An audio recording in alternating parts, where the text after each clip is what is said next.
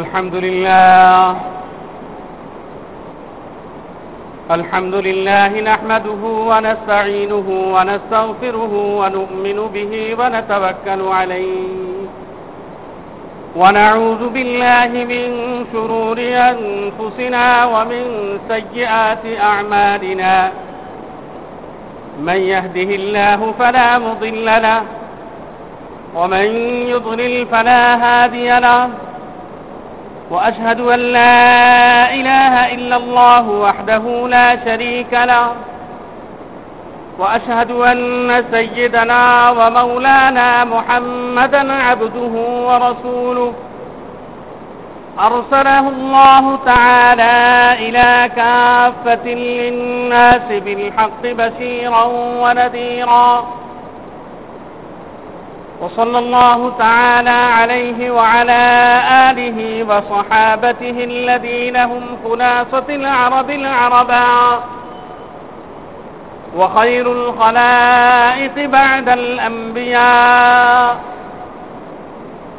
أما بعد فأعوذ بالله من الشيطان الرجيم. بسم الله الرحمن الرحيم. ادعوني أستجب لكم.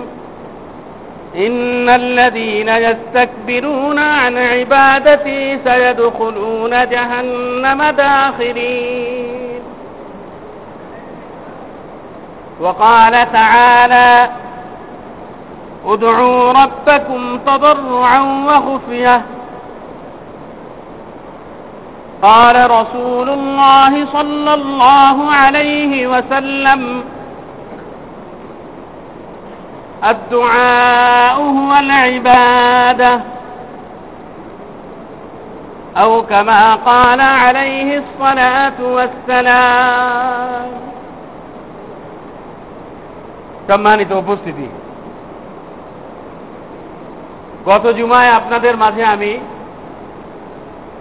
জুমার ফজিলাত এবং জুমার দিনে আমাদের করণীয় আদাব মসজিদে আসলে কিভাবে বসতে হবে কিভাবে আসতে হবে, প্রস্তুতি নিতে হবে, সেই বিষয়ে বলেছিলাম, কিন্তু তার প্রতিফলন বা তার আমল দেখতে পাচ্ছি না। অর্থাৎ মসজিদে আপনারা শুক্রবারে অনেকে আগে এসেছেন, এসে কেউ পিছনে, কেউ ওখানে, কেউ এখানে ছড়িয়ে ছিটিয়ে।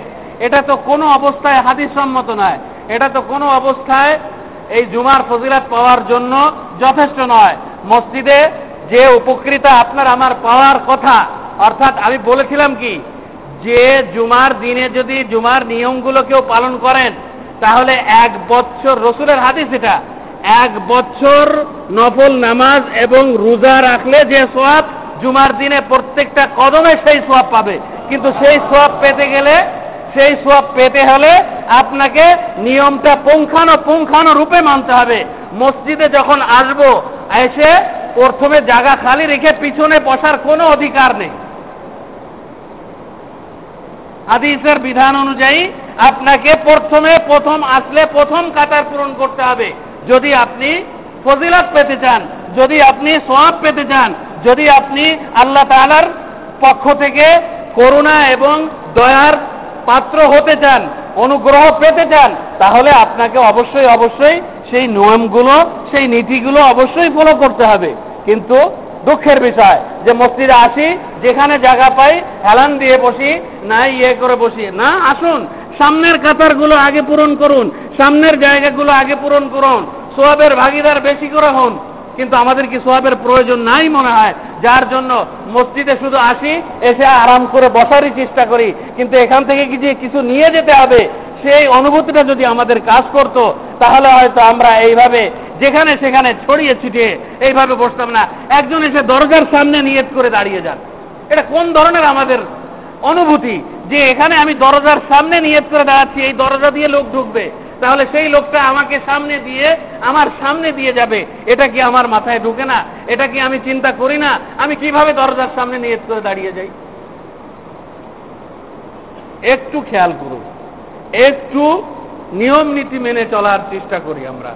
অন্তত এই সমস্ত দিবসগুলি থেকে এই সমস্ত বিষয়গুলি থেকে কিছু সবক নেওয়ার কিছু শিক্ষা নেওয়ার চেষ্টা আমরা করি তো যাই হোক আমি এই বিষয়ে আজকে আলোচনা আমার করার কথা নয় সেই বিষয়ে আমি আলোচনার জন্য আয়াতও পড়ি নাই আমি আজকে যে বিষয়ে আলোচনার জন্য আয়াত পড়েছি সেটি হলো দোয়া ادعوني أستجب لكم إن الذين يستكبرون عن عبادتي سيدخلون جهنم داخرين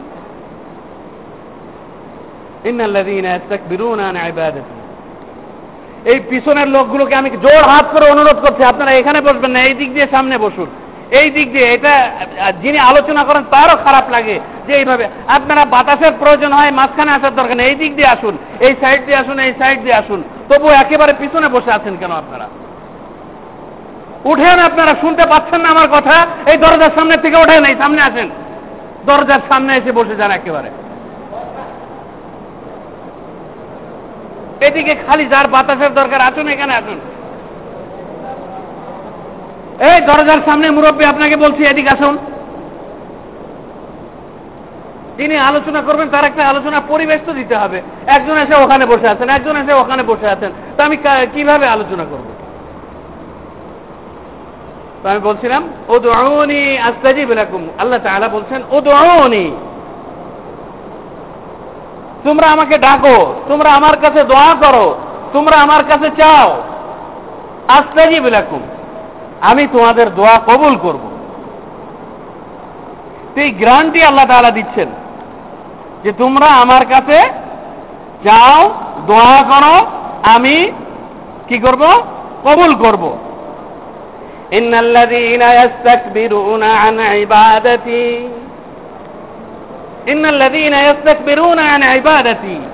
যারা মুখ ফিরিয়ে নেয়, যারা ঘাড় ফিরিয়ে নেয়, যারা অহংকার করে যারা নিজেদেরকে বড় মনে করে আমার এবাদত ছেড়ে দেয়, আমার অনুগত্য ছেড়ে দেয়, আমাকে ডাকা বাদ দেয়।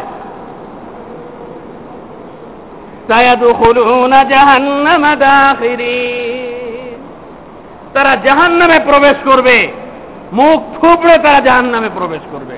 আগুনের ভিতরে তাদেরকে, টেনে হেসড়ে তাদেরকে নেওয়া হবে। যে কত বড় অহংকারী তুমি হয়েছ। আল্লাহ তাহলার সম্মুখে, আল্লাহ তাহলার সম্মুখে মাথা নত করা থেকে, আল্লাহ তাহলার কাছে হাত উঠানো থেকে, আল্লাহ তাহলার কাছে দোয়া করা থেকে তুমি মুখ ফিরিয়ে নিজেকে বড় মনে করেছ, নিজেকে বড় ক্ষমতাশীল মনে করেছ, নিজেকে সবচেয়ে শক্তিশালী মনে করে আজ আল্লাহ তাহলার সামনে তুমি নিজের মাথাকে ঝুঁকাচ্ছ না। আল্লাহ তাহলার সম্মুখে তুমি হাত জোড় করে কান্নাকাটি করতে পারছ না। তাহলে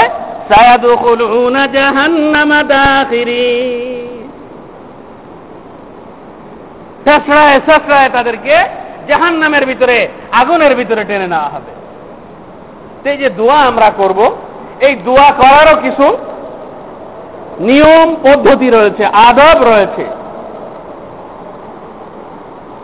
প্রথমত পবিত্র অবস্থায় দোয়া করা উত্তম। এই পবিত্রতার অর্থ হল অজুর মাধ্যমে যে পবিত্রতা অর্জন করা হয়। কিন্তু তার অর্থ এই নয় যে অজু না থাকলে দোয়া করা যাবে না। অজু না থাকলেও কি করা যাবে? দোয়া করা যাবে। কিন্তু উত্তম হলো কি? অজু অবস্থায় দোয়া করা। কিন্তু সেই দোয়ার জন্য প্রথম শর্তে আমরা অনেকে এই শর্তগুলো মানি না। রসুল্লাহ সাল আলহি দোয়ার সম্পর্কে বলছেন আর দোয়া ও হুয়াল ইবাদা। দোয়া করাটাও একটি আলাদা ইবাদত। নামাজ পড়াটা ইবাদত। রোজা রাখাটা ইবাদত।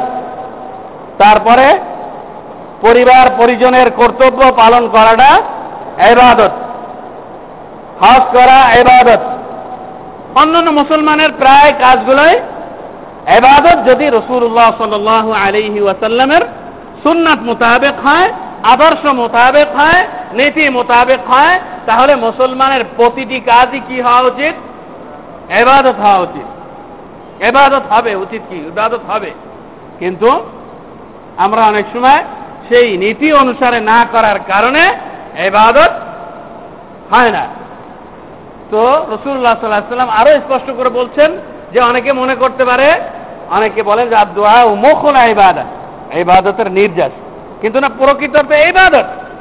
দোয়াটাই স্পেশালি একটা ইবাদত। রসুলের হাদিস এইভাবে আর দোয়াও হুয়াল ইবাদা। দোয়া করাটাই একটা আলাদা ইবাদত। তাহলে দোয়া করা যখন আলাদা এবাদত নামাজ পড়ার জন্য নিয়ম নীতি আছে না? নামাজ পড়ার জন্য কি আছে? নিয়ম নীতি আছে। তাহলে দোয়াকে যখন আল্লাহ রসুল আলাদা এবাদত হিসেবে বর্ণনা করছেন, তাহলে সেটার জন্য কি রয়েছে? নিয়ম নীতি রয়েছে, পদ্ধতি রয়েছে। সেই পদ্ধতির ভিতরে আমি বলেছি যে এমনিও মুখে মুখে দোয়া করা যায়, যখন তখন দোয়া করা যায়। কিন্তু আরেকটি হলো যে অজু অবস্থায় দোয়া করাটাই অজু অবস্থার চেয়ে উত্তম। কিন্তু আমরা অনেক সময় দোয়া করার সময় প্রথমেই বলি কি রব্বানা ظلمنا أنفسنا রব্বানা আতিনা ফিদ দুনিয়া হাসানা যাই বলি না কেন কিন্তু সব কিছুর আগে দোয়ার ভিতরে হওয়া দরকার কি আল্লাহ তাআলার প্রশংসা আর রসুলের প্রতি দুরুদ অর্থাৎ দোয়া করার জন্য রসুল্লাহ সাল আলী আসাল্লাম হাদিসে পাকের ভিতরে ইরশাদ করেন যে কোনো ব্যক্তি তাহমিদ এবং সালাত আমার প্রতি দুরুদ ছাড়া, তাহমিদ মানে আল্লাহ তালার প্রশংসা। আল্লাহ তালার প্রশংসা এবং আমার উপরে দুরুদ পড়া ছাড়া দোয়া করলে সেই দোয়া পূর্ণতা পাবে না। তাহলে বোঝা যাচ্ছে যে আমরা যখনই দোয়া করব, তখন দোয়ার ভিতরে এই দোয়া কালিমাত বা শব্দাবলী যার দ্বারা দোয়া করি কোরআন এবং হাদিসে যা এসেছে, সেগুলো বলার পূর্বে আগে বলে নেওয়া, আলহামদুলিল্লাহ রবিল আলমিন আলা আশরফিল মুরসালিন। বলে তারপরে, রব্বানা আতিনা ফিদ দুনিয়া হাসানা। এইভাবে বললে এইটাই হবে দোয়ার আদব রক্ষা করা, বা রসুল যেভাবে দোয়া করতে বলেছেন, সেইভাবে করার নিয়মটা পালন করা হবে। এক নম্বর আমি বলেছি যে উত্তম হলো অজু অবস্থায় করা, অজু ছাড়া অবস্থায় করা যায়। কিন্তু অজু অবস্থায় করা উত্তম।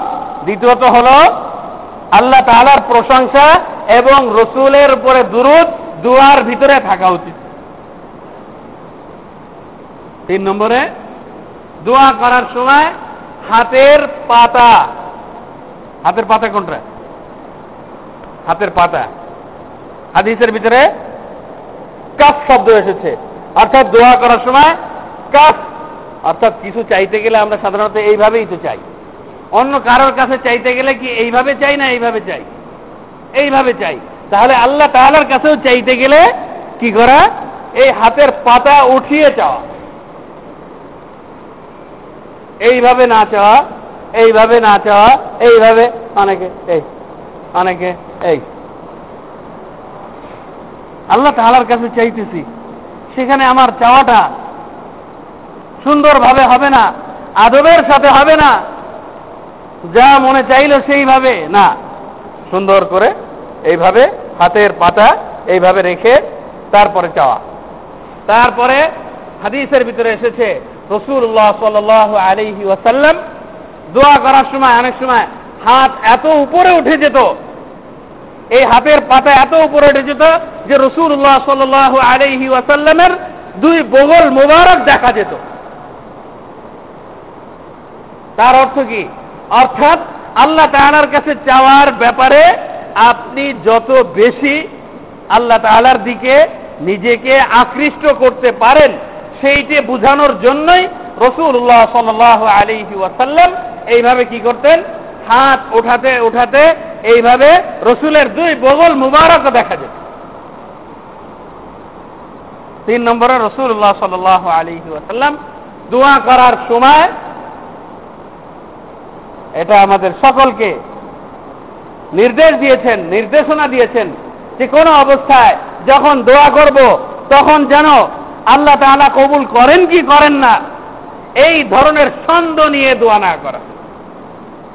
আল্লাহ তাকাব্বাল মিন্না ইন শি'তা। হাদিসের ভিতরে এইভাবে এসেছে। হ্যাঁ আল্লাহ, আমাদের পক্ষ থেকে কবুল করুন যদি আপনি চান। তো যদি আপনি চান, এইভাবে না বলা। এইভাবে বলার অর্থ হলো, আপনি আল্লাহ তাআলা চাচ্ছেন কি চাচ্ছেন না, সেই ব্যাপারে কি করছেন? সন্দেহ পোষণ করছেন। আপনাকে চাওয়ার সময় এমন বিশ্বাস নিয়ে চাইতে হবে, এমন একই নিয়ে চাইতে হবে যে আল্লাহ তাআলা আমার দোয়া কবুল করবেন।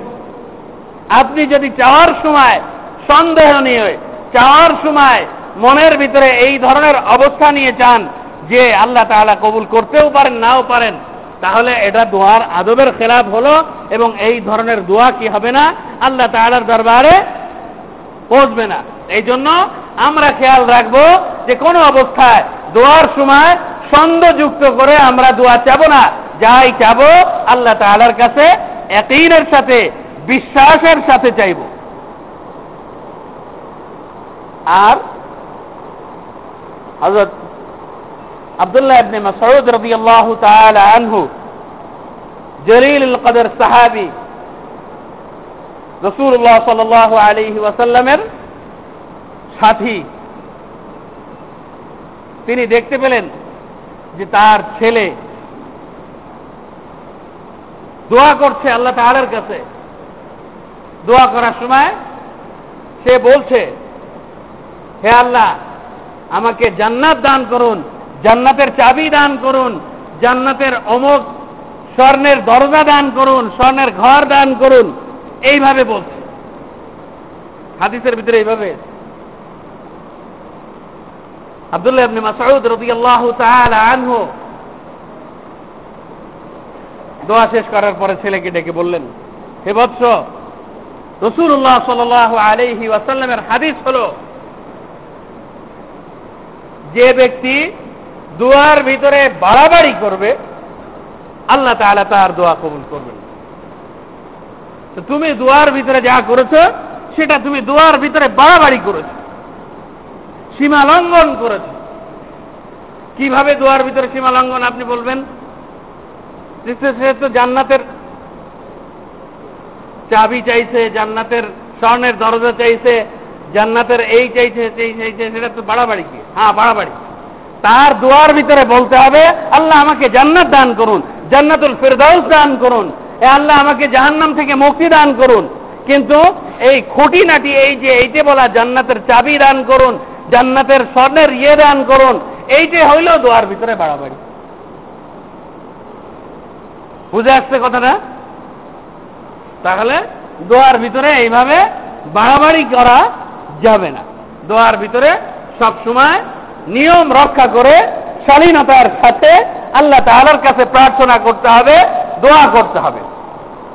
অনুরূপভাবে আমরা যখন দোয়া করব তা আমি আগেই বলেছি যে দোয়া করার সময় তো পূর্ণ বিশ্বাস আমাদের এই থাকবে যে আল্লাহ তাআলা আমার এই দোয়া কবুল করবেন।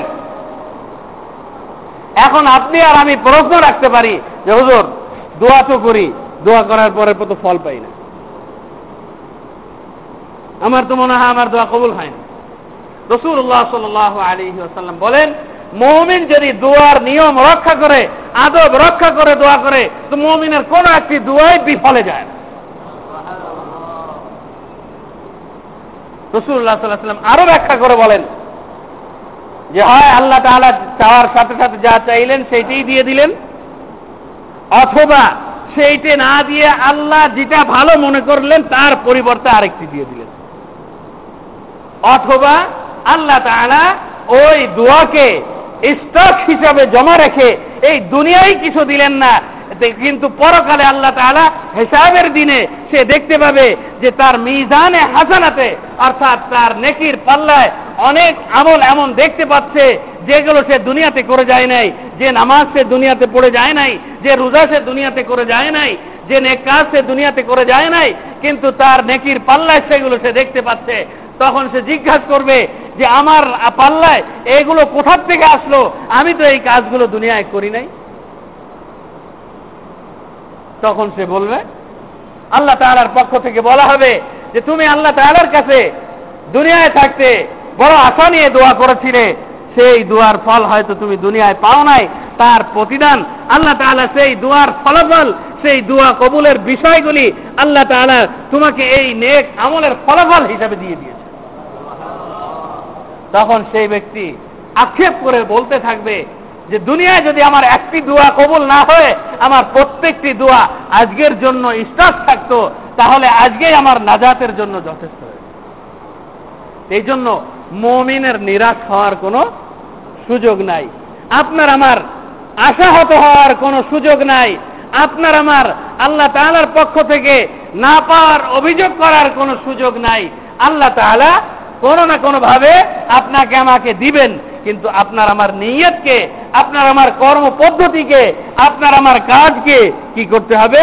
পাওয়ার জন্য সেইভাবে খাঁটি করতে হবে, সুন্দর করতে হবে, রসুলের সুন্নত মোতাবেক করতে হবে। তাই আসুন, আপনাদেরকে বলব যে আপনারা কোন অবস্থায় আল্লাহ তাআলার কাছে চেয়ে এই কথা মনে করবেন না যে আল্লাহ তাআলা আমার দোয়া কবুল করেননি। কায় মনোবাক্যে আর চাওয়ার ভিতরে আরেকটি আদব হলো যে চাওয়ার সময় আগে নিজের জন্য চাওয়া, তারপরে অন্যর জন্য চাওয়া। কোরআন শরীফে আল্লাহ তাআলা এইভাবেই বলেছেন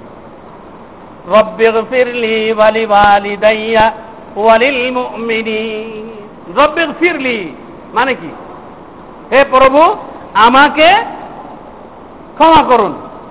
তারপরে বলেছেন ওয়ালি ওয়ালিদাইয়া আমার মাতা পিতাকে ক্ষমা করুন ওয়ালিল মুমিনিন আর মুমিনদেরকে ক্ষমা করুন তাহলে কোরআনই আমাদেরকে শিখিয়ে দিচ্ছেন যে চাওয়ার ভিতরে আগে নিজের জন্য চাইতে হবে তারপরে অন্যর জন্য চাইতে হবে আল্লাহ তাআলা আরো বলছেন রব্বানা গফির লানা ولإخواننا الذين سبقونا بالإيمان এগুলো আল্লাহ তাআলা এইভাবে বলে আমাদেরকে শিক্ষা দিচ্ছেন।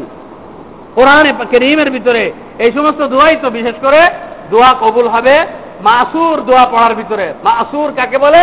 যে দোয়াগুলো কোরআনে এসেছে, সেইগুলো পড়তে চেষ্টা করা। যে দোয়াগুলো হাদিসে এসেছে, রসুল পড়েছেন, সেগুলো পড়তে চেষ্টা করা। সেগুলো না পারলে নিজের ভাষায় নিজেই দোয়া করা।